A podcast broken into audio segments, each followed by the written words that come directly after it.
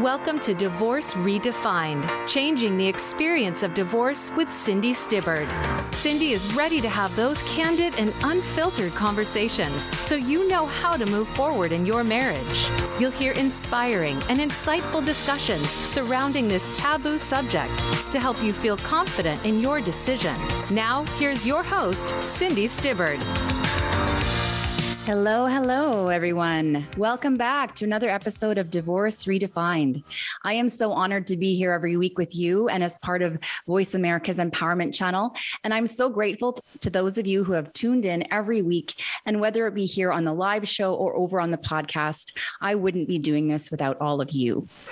Also, if this is your first time tuning in, I'm so glad you're here. On this show every week, if you haven't joined us before, we dig deep into a topic that many of us feel uncomfortable about, a topic highly stigmatized in our society, and a topic that even triggers those of us who have gone through it and are well on the other side. And that is a topic of divorce. If you've been following me for a while and listening to my show, you will know how passionate I am about changing the experience of divorce because I believe that changing the experience of divorce is a movement. And you don't have to be going through divorce to be supportive of this movement.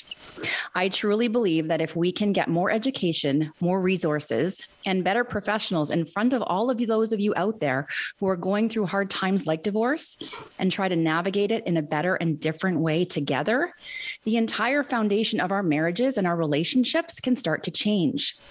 So, I have created this space for you a non judgmental, safe space for you to learn, to grow, be vulnerable, feel connected, allow yourself to get really messy, and above all, feel like you're not alone.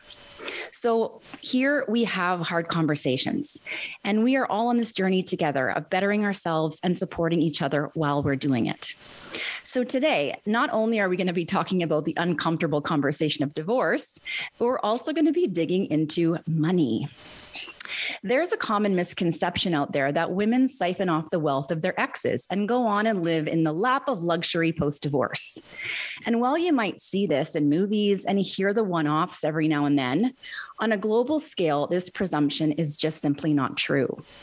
Despite the common perception that women make out better than men in divorce, women who worked before, during, or after their marriages actually see a 20% decline in income when their marriages end. While divorcing men, and hold on for this for a second, divorcing men typically see an increase in their earnings by about 30% post divorce. So, as you can see, this is a massive problem. And on top of that, divorce alone can pose a serious financial burden. The cost of divorce varies anywhere from $8,000 to well over hundreds of thousands of dollars, especially if one spouse is hell bent on having a third party decide their future, or they're still seeking emotional justice, thinking they're going to find that in court. So, an accurate average of actually how much is spent on divorce is a little hard to nail down, but estimates usually fall within about fifteen to fifty thousand dollars. And this really all depends on how amicable and cooperative and transparent one can be. So, the more transparent, the more cooperative, the more compassionate you are with each other, the less your divorce is going to cost. It's that simple. The reality is, these financial burdens tend to fall disproportionately on women.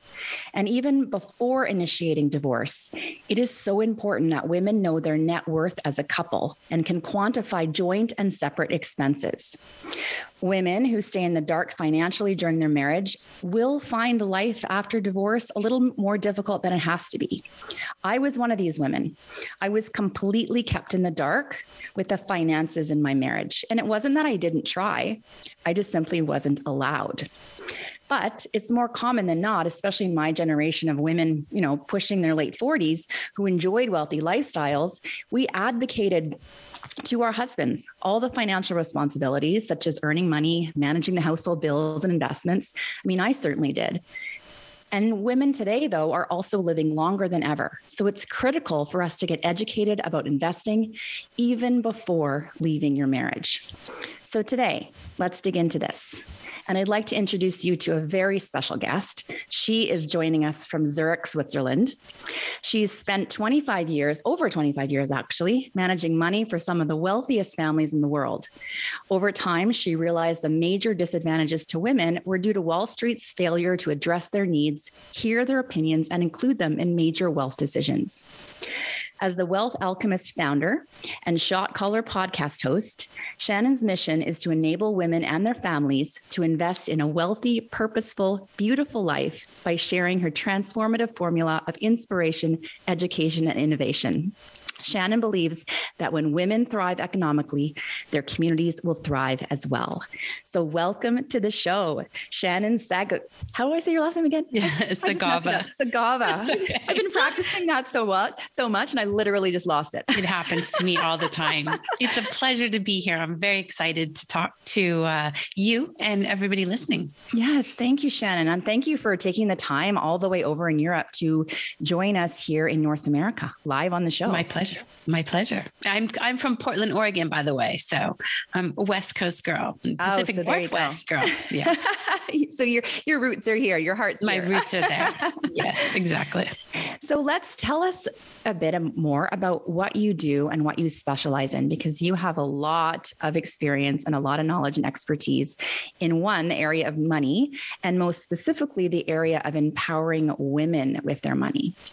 Yeah, you know, I think maybe it's it's helpful to just give a little bit of background of how I sort of got into. Yes. At the time, it was called stockbroking, right? We were it wasn't this wealth management financial advisor, which is a little bit more cachet to it. And uh, I didn't know what I wanted to do when I got through university, and I saw an ad for a stockbroker assistant with a LA brokerage firm, and I said, I called them and I said, well, can I interview for a stockbroker training position because I really don't want to be an assistant. they right. said, sure, come on, just come on down. So, first of all, lesson one is ask for things. Even if mm. someone says no, it doesn't hurt to say, hey, you know, I, I'm interested in this position. And then I was trained really and I kid you not, in the Wolf of Wall Street style. Right? Wow. That movie, in fact, some of the guys that were not arrested from Stratton Oakmont went to the West Coast and, and helped start this firm. No of course, way. I didn't know any of that at the time. There was no Google, so I'm dating myself. Right. but yeah. think, you know, now you really, you know, you can have the the um, broker check. You can check your broker online with the SEC and see if they've got complaints against them or been fined and things like that. So those things have come a long ways. But anyway, but the experience was really good. Had to i was thrown in the deep end. I had to cold call people basically eight hours a day. And the bottom line is that they were almost always men. Mm-hmm. and i developed a sub uh, a subconscious belief you know it's it's not in the frontal cortex. It's not that i was consciously thinking about it. It's just like well i'm 23 years old 22 years old and apparently this is how it works. Mm-hmm. and so it just slowly just developed this this t- tendency to only go after male clients. And uh, even in meetings with with spouses mostly address the male count, counterpart. Right. Because the money was very male dominated, right? They made the decisions. It's the reality of the situation. I'm not saying it's okay. And I'm not saying that I, I, I wish I would have kind of come to my senses earlier, but we weren't encouraged to either. And it, it, was my experience, and it is still my experience. And it's not a bad thing. Women take longer to make a decision. Mm-hmm. And in the short term world that we live in, um, people don't want to wait around for that. True. The upside to that is that women will give many more referrals when they're happy, right? Mm-hmm. They'll also tell a lot of people when they're not happy. So you have to be careful with that.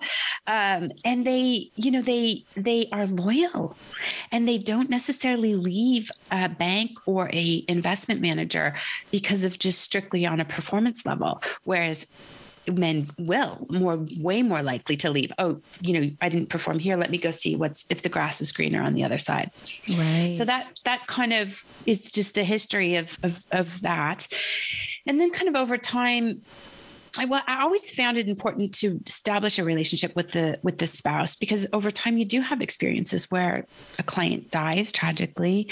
Um, you know, I had this. I was thinking about this the other day.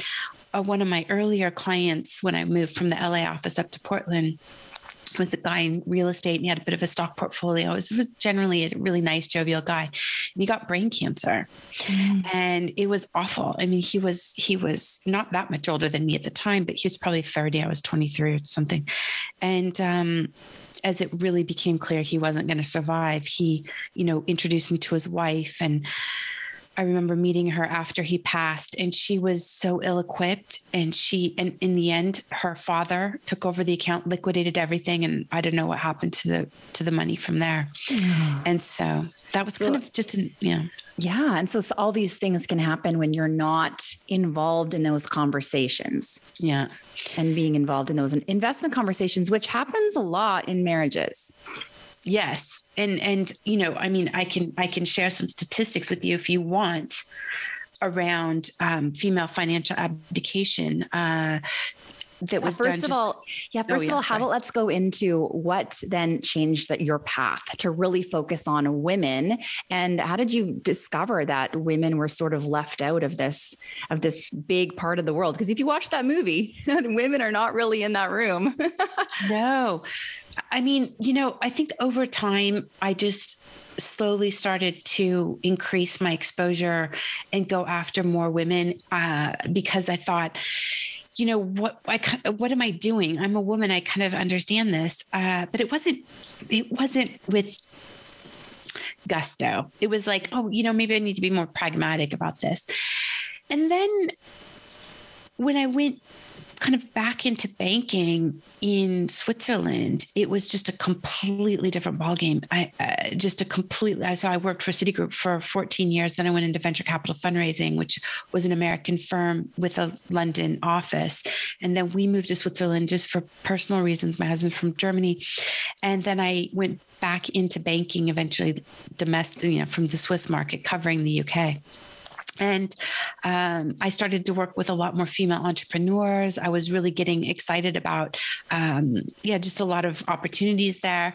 And uh, kind of cord- one of the reasons I joined actually UBS is because they had launched a um, kind of a, a program specifically towards women. They were they were really advertising and marketing for um, increasing empowerment for women. And I even met with the woman who was kind of working on that prior. I said, look, is this really something they're doing or is this kind of a, a headline? And she said, Well, look, yes, it is definitely something we're doing. We have a team that we're really trying to push the needle, but at the end of the day, it's still a big bank. So is everybody embracing it? No, but there's a core group of people that are really, really driving it forward. So I became an ambassador on that program. Uh, so really started to get into uh, the numbers, the uh, female financial abdication, something quantitative, whereas before I didn't know those numbers. I instinctively kind of they they weren't a surprise to me, although some of them were. Mm-hmm. And so I have to credit UBS in that respect that they they really did allow this team to go out there and they did a big survey of 3,000 women and they captured a lot of really striking material. But and here's the caveat: when you go down to the front line and the people on the you know in the trenches actually responsible for bringing the money in. Mm-hmm. The direct reports and the colleagues around you, they're like, whatever. That, mm. That's not my deal. I'm, you know, I, am I'm, I'm focusing on the men. And the average book mm. age was a 67 year old white man, right, in our desk. And wow. so people don't, yet they don't want to, and is part of it is compensation. You know, you are under huge pressure to bring in assets. Mm-hmm. So if the bank is saying bring in bring in more women assets because you know they're going to inherit a bunch of that. The as you said, women live longer, mm-hmm. about five years longer on average in America. It used to be eight. So we need to take mm-hmm. better care of ourselves and increase that gap a little bit more. But they're compensated for bringing in assets and it's aggressive. So if you're, if you know you can get the assets of a man in quicker, you, you're, you're like, I don't, I don't care. I, right. I can't, I can't meet my targets that way. So there's a, there's a, there's a gap in incentives and it's not like that at every firm but that was just my experience so um, yeah. really once I once you do get those numbers, once you're in this business, and then you're like, oh hell no, we can't. You know, we can't i can't let that continue to happen and then you see all of the knock-on effects of what happens in societies and economies when women are not part of the financial system mm-hmm. and it takes it to a whole nother level of you know activism uh, voting um, you know, uh, let's say promoting um, someone for to run for Senate or House of Representatives. You know, there's there's the wealthiest people in your country and in my country are able to write big checks, and they tend to be men. Yeah. And so, women's policy issues that affect women are are not at the top of the list. Yeah, it's pretty sad to, to when you think of it that way and on the very foundational level that the wealth makes someone seem more important, that their voice is stronger, that they have, you know, more of a say when they ha- have more wealth. You know, and and we need to start you know this at a younger age even mm-hmm. for women and i love that you you're really all about that too is like how do yes. we get this information because it's one thing to try to change the world as it is right now and we as mm-hmm. women can really start by by contributing to this society, really building ourselves up.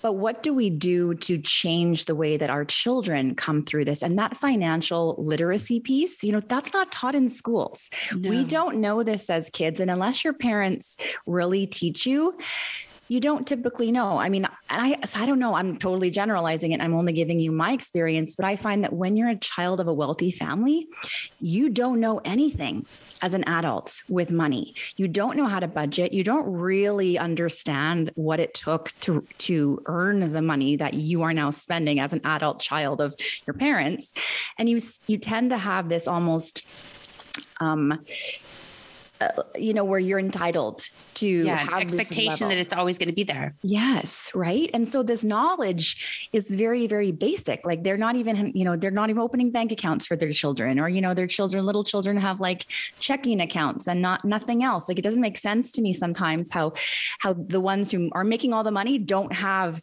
the financial literacy tools to teach their children. Oh, it's it's so frustrating. I mean, I'd love to to I do courses and um recently even did one in my house because after the COVID um rules came off a little bit and I love it so much but that's just pure joy when I see people getting something but the the real truth of the matter is that we won't change or improve female financial inclusion unless we start with young women. We we have got to get to them young. And as parents, as mothers, even if you can't or don't feel confident enough to teach it or to explain it. You can still talk about it. You can still say look i didn't get this explained to me when as when i was growing up and i now am in um, kind of following the footsteps of my mom.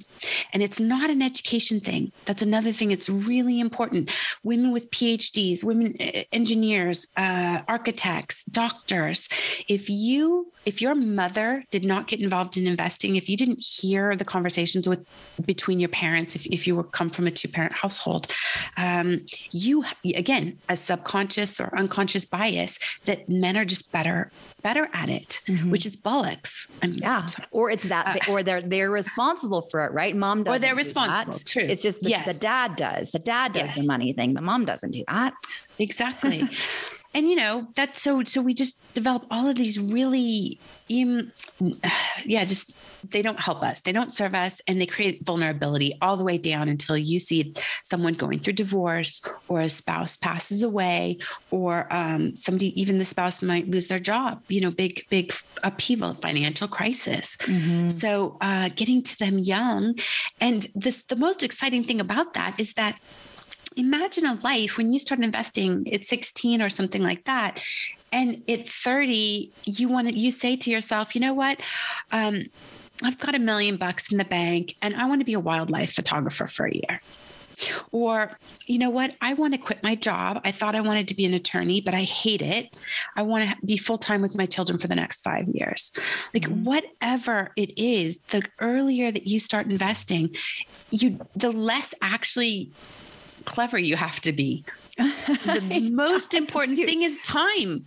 Yeah, it's really it's buying your time freedom. is your biggest factor. It's not that you picked Amazon over, you know, Ford. I mean, you know, it's time in the market. And of course you you you need you need the fundamentals of investing um, and making a solid, you know, kind of portfolio, but it's nowhere near as compli- complicated as people think it is.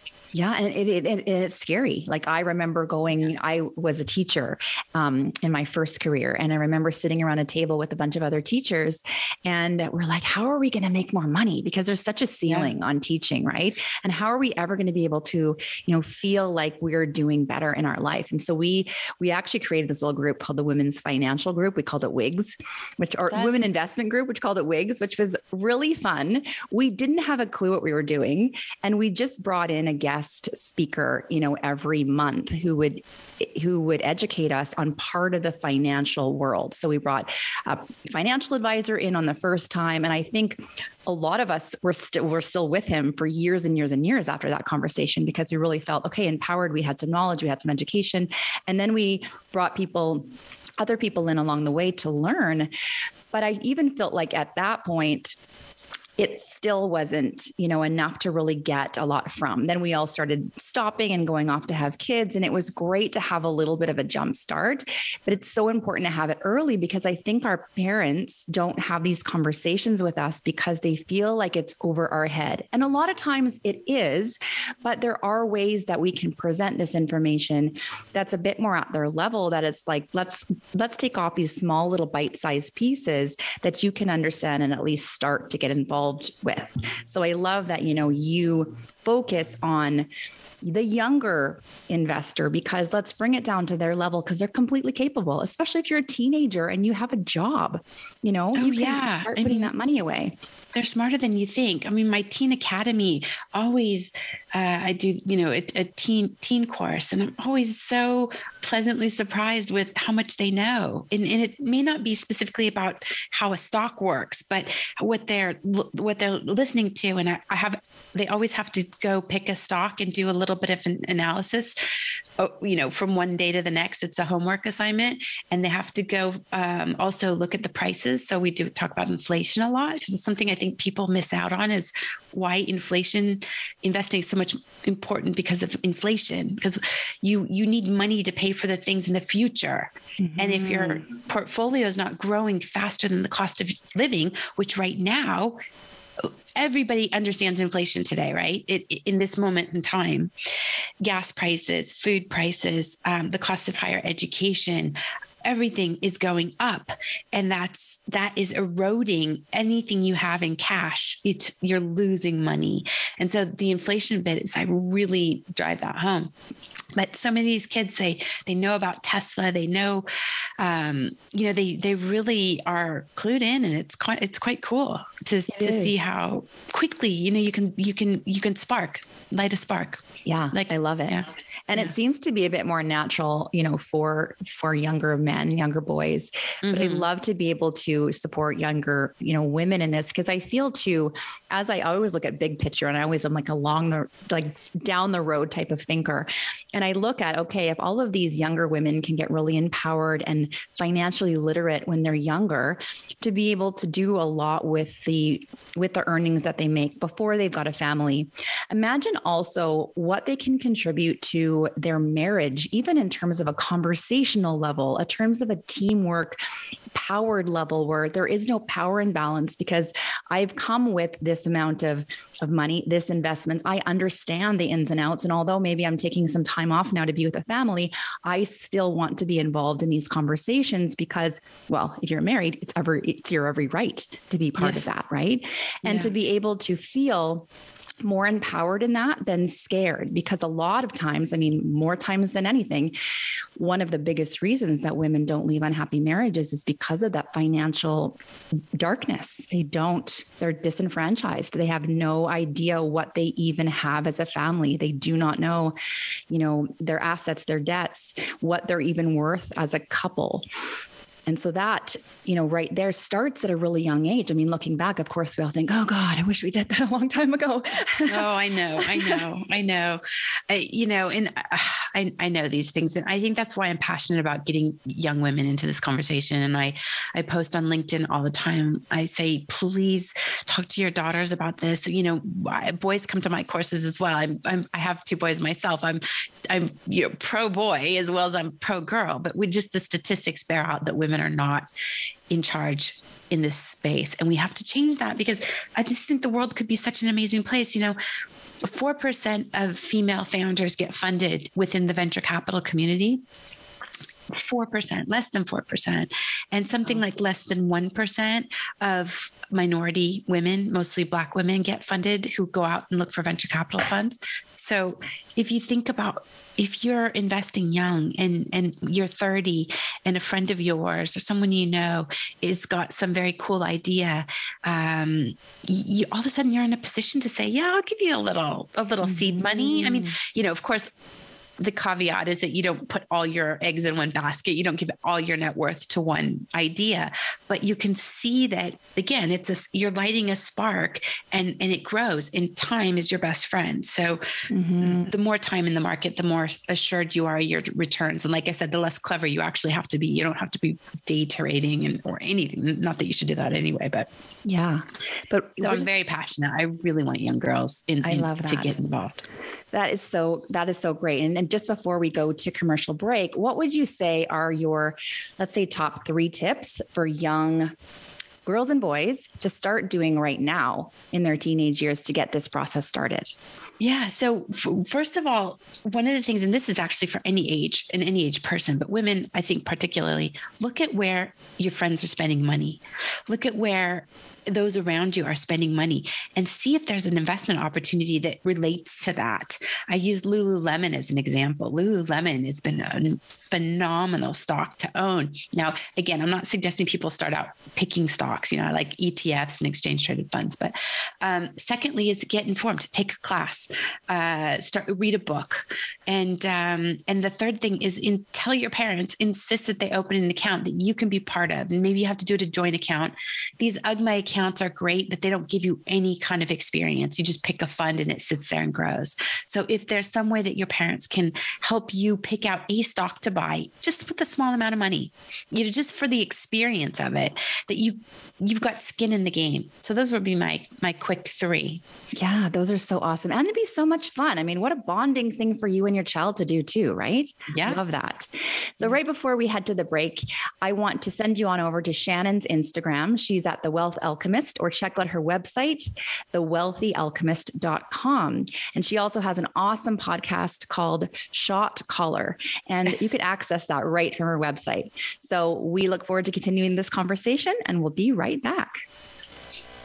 Voice America programs are now available on your favorite connected device, including Amazon, Alexa, and Google Home. Through streams with Apple Podcasts, TuneIn, and iHeartRadio, listening to your favorite show is as easy as saying the show name followed by the word podcast. Hey, Alexa, play Finding Your Frequency podcast. If that doesn't work, try adding on TuneIn or on iHeartRadio or on Apple Podcasts. You need to live up to your full potential. You've heard that for years, but now there's a channel to help you get there. Introducing the Voice America Empowerment Channel. Our listeners have told us that they want to be motivated, hear about success stories, and positive encouragement around the clock. And we've responded to you. The Voice America Empowerment Channel is the home of the world's top life coaches, entrepreneurs, and success experts. Listen to the Voice America Empowerment Channel. It's here at voiceamericaempowerment.com. Your world. Motivate, change, succeed. VoiceAmericaEmpowerment.com.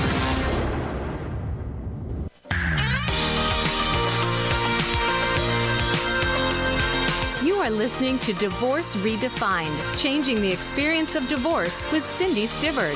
If you have a question for Cindy or her guests, join us on the show at 888 346 9141. That's 888 346 9141. Now back to the show. Here is Cindy Stibbard. Welcome back, everyone. Welcome back to Divorce Redefined. I am your host, Cindy Stibbard. And on this show today, we are digging deep into a topic that many of us feel uncomfortable about. Actually, two topics we might feel uncomfortable about that's divorce and money. And today, joining me on the show is Shannon Sagawe. See, I always mess Perfect. That up. You did it. That was Sorry, good. Sagawe. Sagawe. Yeah. No, it's spelled so differently than I just It is, I phonetically.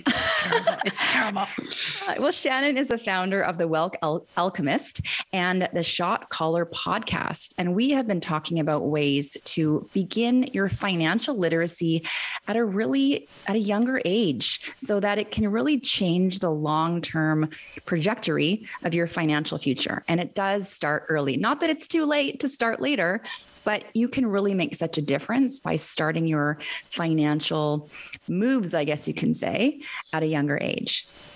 And we were just talking about amazing tips on what you can do with your kids right now to kind of get that process started. And Shannon, what else would you say that parents could do to initiate that? Take first of all, taking a course from you would be really yes, good. of course. Yes. I work in multiple time zones. Um, you know, I, I I do love it. Actually, the teen course came about because of COVID. All of us had kids at home and we're all going crazy. And I thought, well, maybe I should try doing a teen course for some of the friends, you know, uh, children of my friends. And and it just took off from there. It was, it's just so much fun. But um, yeah, so uh, first of all, discuss what's happening with with your kids. Um, you know obviously age appropriate. Uh, the federal reserve raised interest rates 25 basis points uh, today. And you know 16 17 18 year olds in fact my, my son surprisingly came to me today and said so you had to borrow money for this house right? And he was asking me questions about and you have to pay that monthly right? And uh, how long do you have to pay that off for? So i was like i was like oh wow somebody's paying attention. So you can talk to them about what does that mean? If you have a credit card uh, now the cost of debt will you know there'll be a trickle down eff- effect.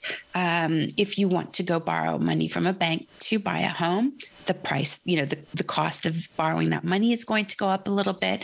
So you can just take little little pieces of the things that you're t- maybe talking about at work or with friends and say, well, why don't we just have a little chat about at the dinner table around that? Mm-hmm. And, you it's so do it, like, important. Once a week, you can like, you know, how we have meatless Mondays, you could do, you know, I was like, Wealthy Wednesdays. there, yeah. There you go. Perfect. Wealthy Wednesdays. Like I'm all about the systems. Take take the brain energy out of it. So you don't like have to come up with something, you know, every week, like, oh no, what am I gonna do? No, wealthy Wednesdays. Open up the news, like Yahoo Finance, whatever's on the front page, go, oh, let's talk about that at dinner. yeah. And everyone can learn. You don't have to be an expert right away to learn together, right? This is all a process. God, no, no, no, no, no. And and you know so much more than you think you do. Like I said, when you look around you, what are people buying? Oh, iPhones, right? 2008. I mean, Right. you, that didn't take a genius to think well every every bloody person i know is buying this iphone you know? Mhm. might that be a good investment? And apple had of course a good history good you know kind of mm, well well built firm. So you you know more than you think you do. We just you just need to filter it down. And um you know on the topic of action items. The wealth management industry and i would be curious to know if the guy that you worked with did he work with you at all on the education piece or he was just sort of a trusted advisor and brought you information or suggestions and you guys kind of implemented them It was pretty much on the in education piece. And then, you know, none of mm-hmm. us had had advisors at the time, financial advisors, but then we ended up choosing to work with him because he was really teaching us about, you know, all the vocabulary around it, all the language. And as a woman, you know, you're not always in these conversations. And so we're trying to figure out like what are the best ways to invest and and what what is the stock market and how does that work? And so he, you know, I think we had about six or eight of us at the time. And so he would come and really do these educational sessions with us. And it it's so important for women. And I want to go back to what you said earlier about women take longer to make a decision because it really sparked a memory in me about that financial group that I had. We were all actually looking to invest in a stock at the time. I mean, I was in my early 30s and Apple was $80 a share. And we were like, should we, should we not? Oh my gosh, it's just gone up to 86. Oh my gosh, this is going to be like too crazy. We can't. I don't know how it's going to work. God damn, right? Had, had we done it, it would have been like such a an amazing opportunity. But because I don't know if it's the way that we're wired, we want to think things through. But in that type of scenario, especially when you're dealing with stocks, sometimes you can't think it through longer than making that informed decision right then and there. Yeah, it's it's it really comes down to a lack of confidence. And one thing I think that we forget about is that there's something called sort of dollar cost averaging. And so, as a group, you could have said, okay, look, let's put half of our money into Apple today, and let's put the other half in in two months' time or three months' time, you know, and, and it would have immediately taken a little bit of that pressure out of the pot of you guys deciding, is today the right day? What if we do it wrong?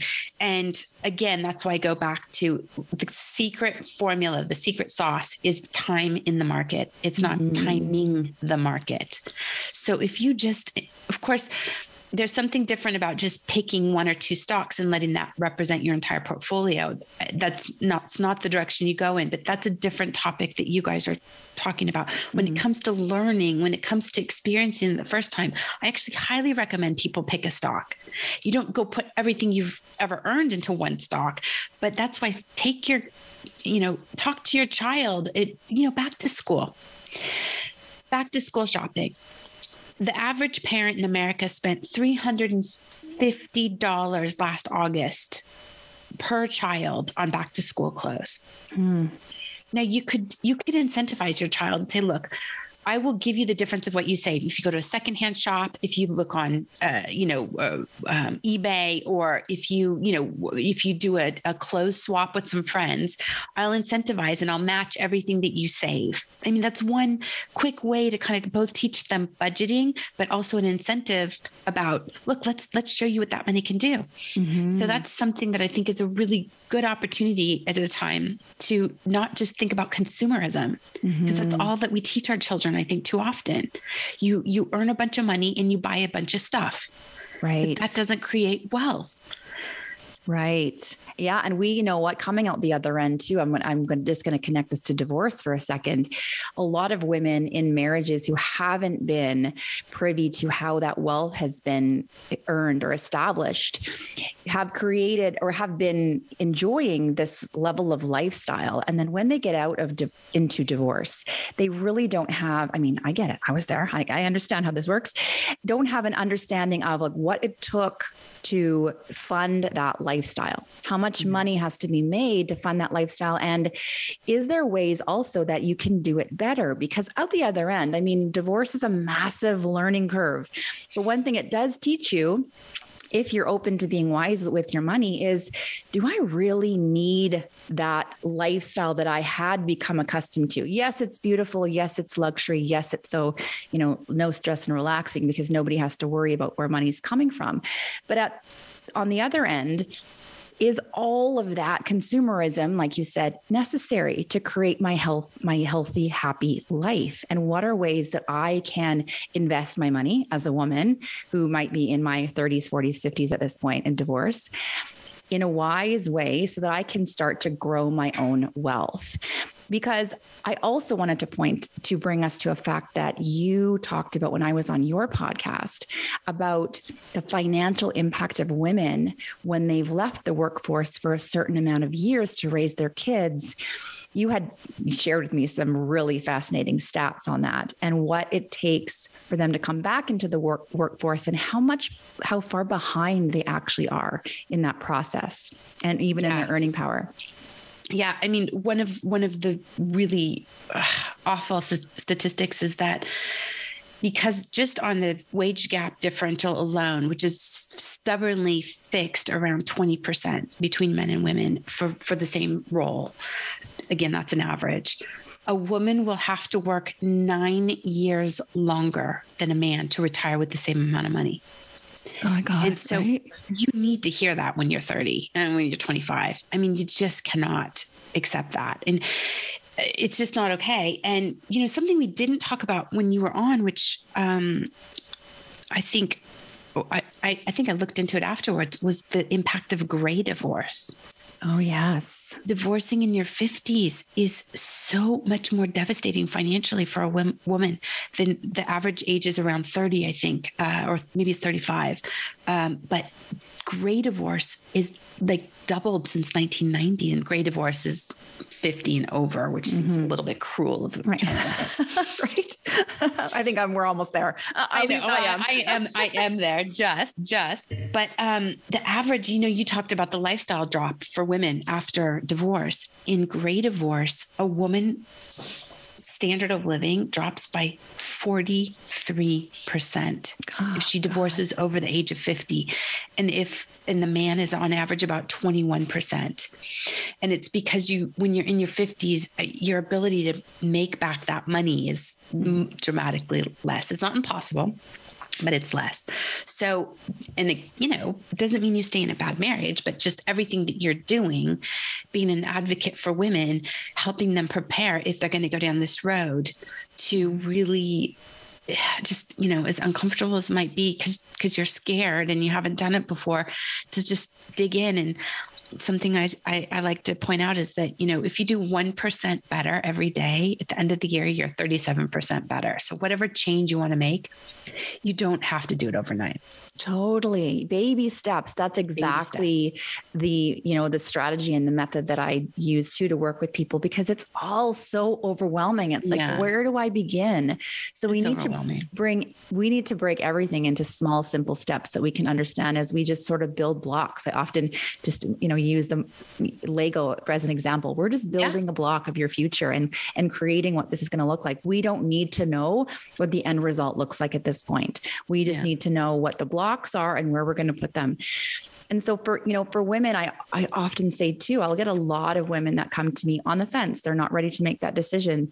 They haven't, um, women think they think a lot. They think for years before they make any major decisions, especially like leaving a marriage. And my advice to them is when they don't know about their finances in their marriage is to have those conversations now. Get involved in those conversations, get privy to it, have access to it because not only are is it your right, but it also is a pretty good indicator of the kind of person that you're with, whether or not you're, uh, you know, going to be invited into these conversations and really see, okay, is this family money? Do you truly have a family perspective here, or is this your money and Yeah. it's not ours? Because that you see that in divorce. All of a sudden, your divorce is a family. Now it's my money and your money.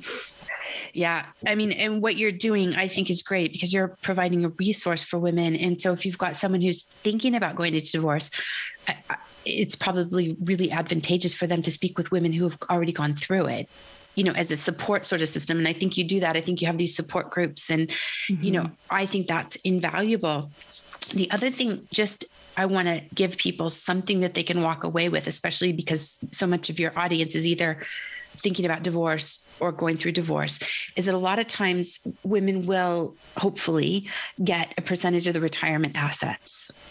Right. And and depending on how that gets divvied up, you're now have to figure out what how do I invest these retirement assets? It's because you know they're they're they're split. So your ex-husband or spouse, whatever, is not going to be making those decisions anymore.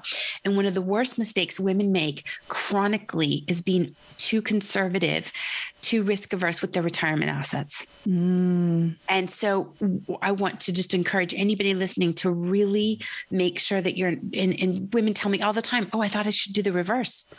I mean, I, I hear it all the time. What do you mean? I should, that's my most, that's my, you know, my biggest chunk of money.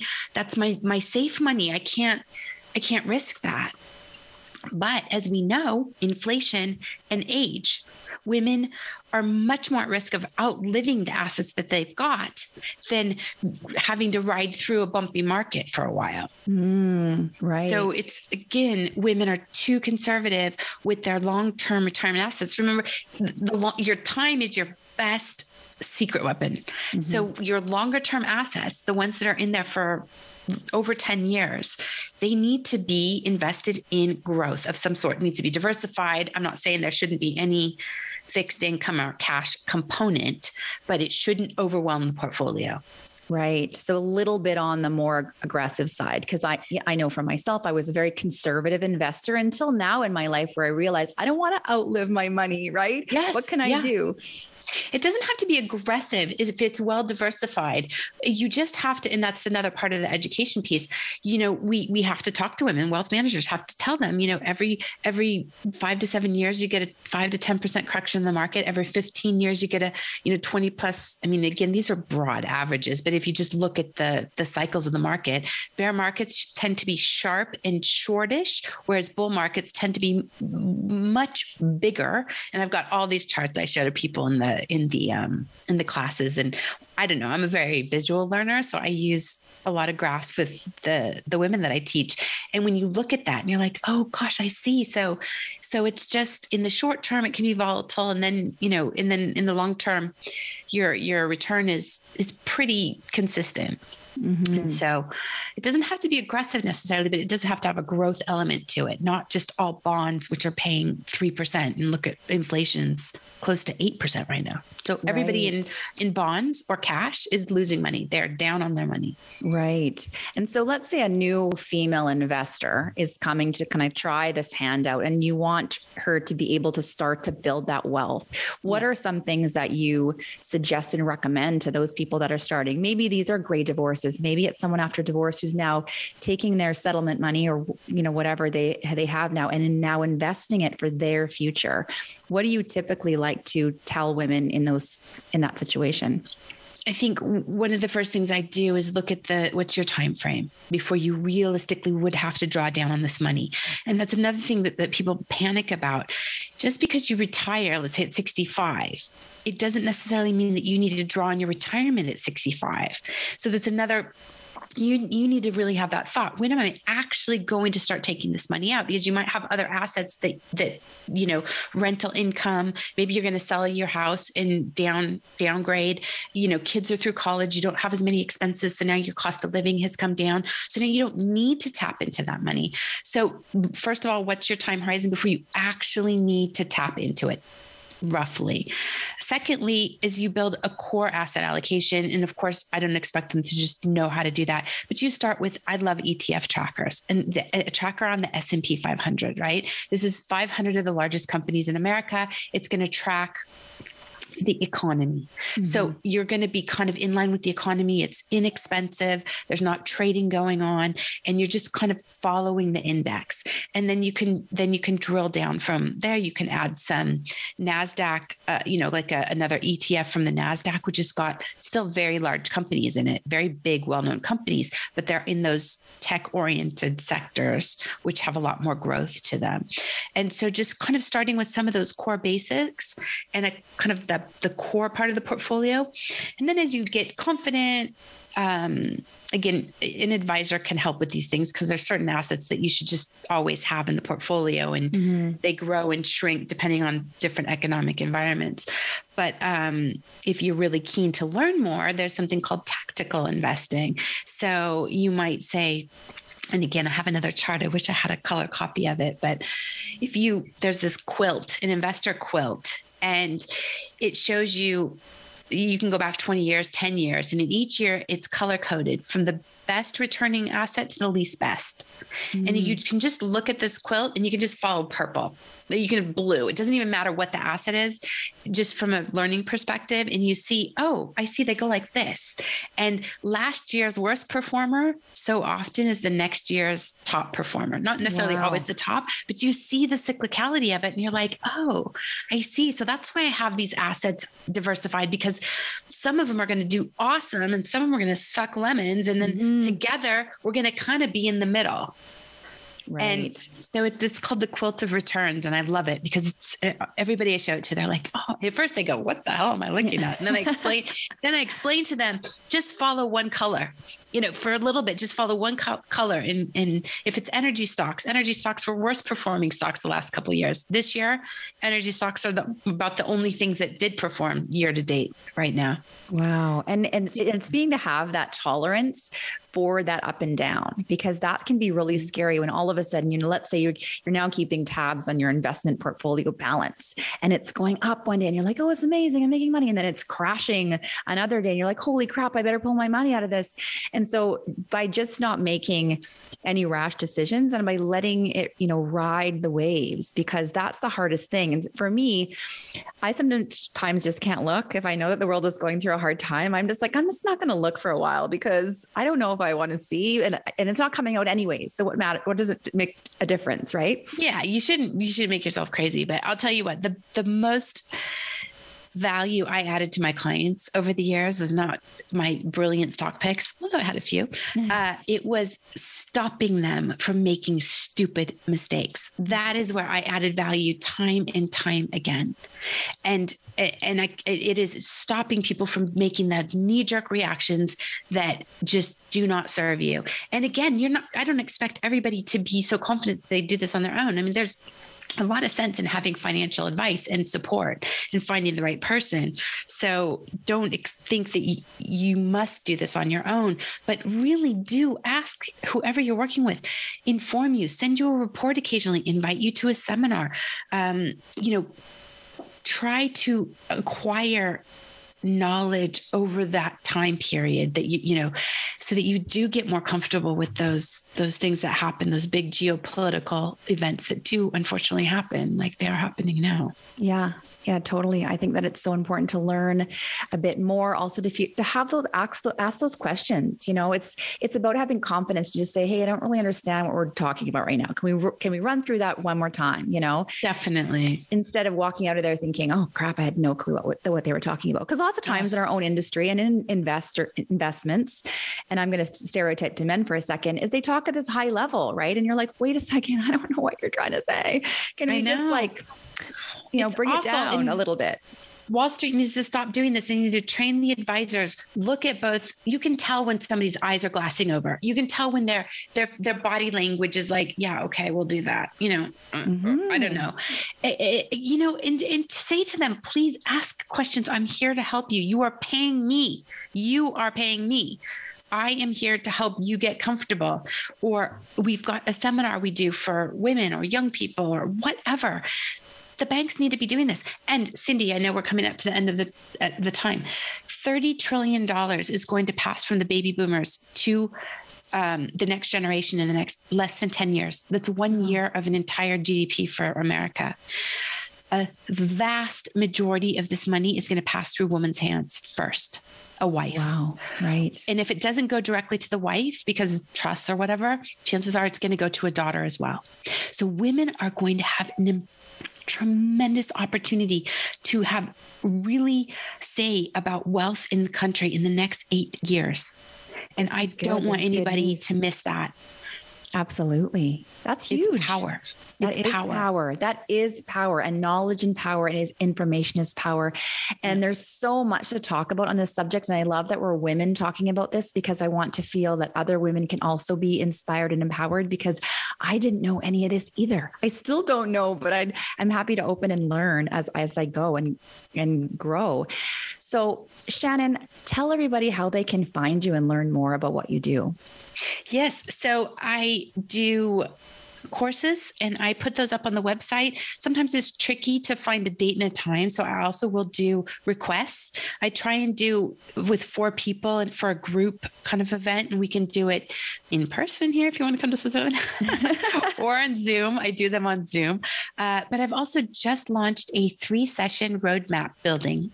So someone can kind of, it's a coaching session. We look at where you're at. We talk about risk. So there's a, there's a financial education element to each session destination, but we're we're moving you forward. So where are you at now? Where might there be some holes or pockets or things we need to help you kind of talk through? And then what might be your implementation path. So I'm I'm I'm not specifically giving them financial advice, but I'm I'm helping to put a roadmap together that they can then go to a financial advisor or an investment firm and say, okay, I'd like to start implementing this in a way that fits the goals that I've just kind of worked through. So that's wow. a three session coaching um, course. Uh, the the shot caller podcast really gives you um, those exponential themes. I talk a lot about that. I do very fun and silly uh, TikToks as well. You do. I, you I, do. I, do. Yeah. T- I check out your TikTok. That's amazing. Check out my TikToks. I know I humiliate myself on a regular basis because I want you never to feel intimidated. I, I, mean, if I can humiliate myself on TikTok, you guys can learn about investing.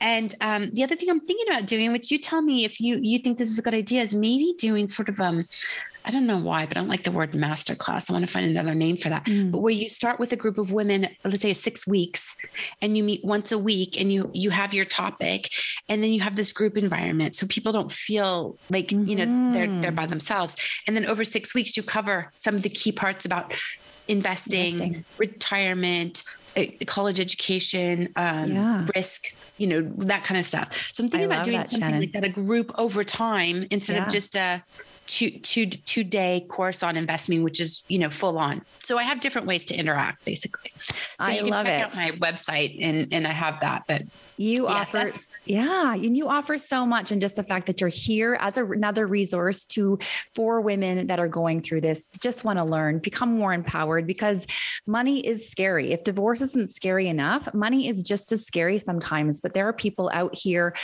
we are here for helping you become more empowered in your journey. So thank you so much, Shannon, for joining us. Thank oh, you. It's been my pleasure. And thank you, everyone, for listening. And we will see you here next week.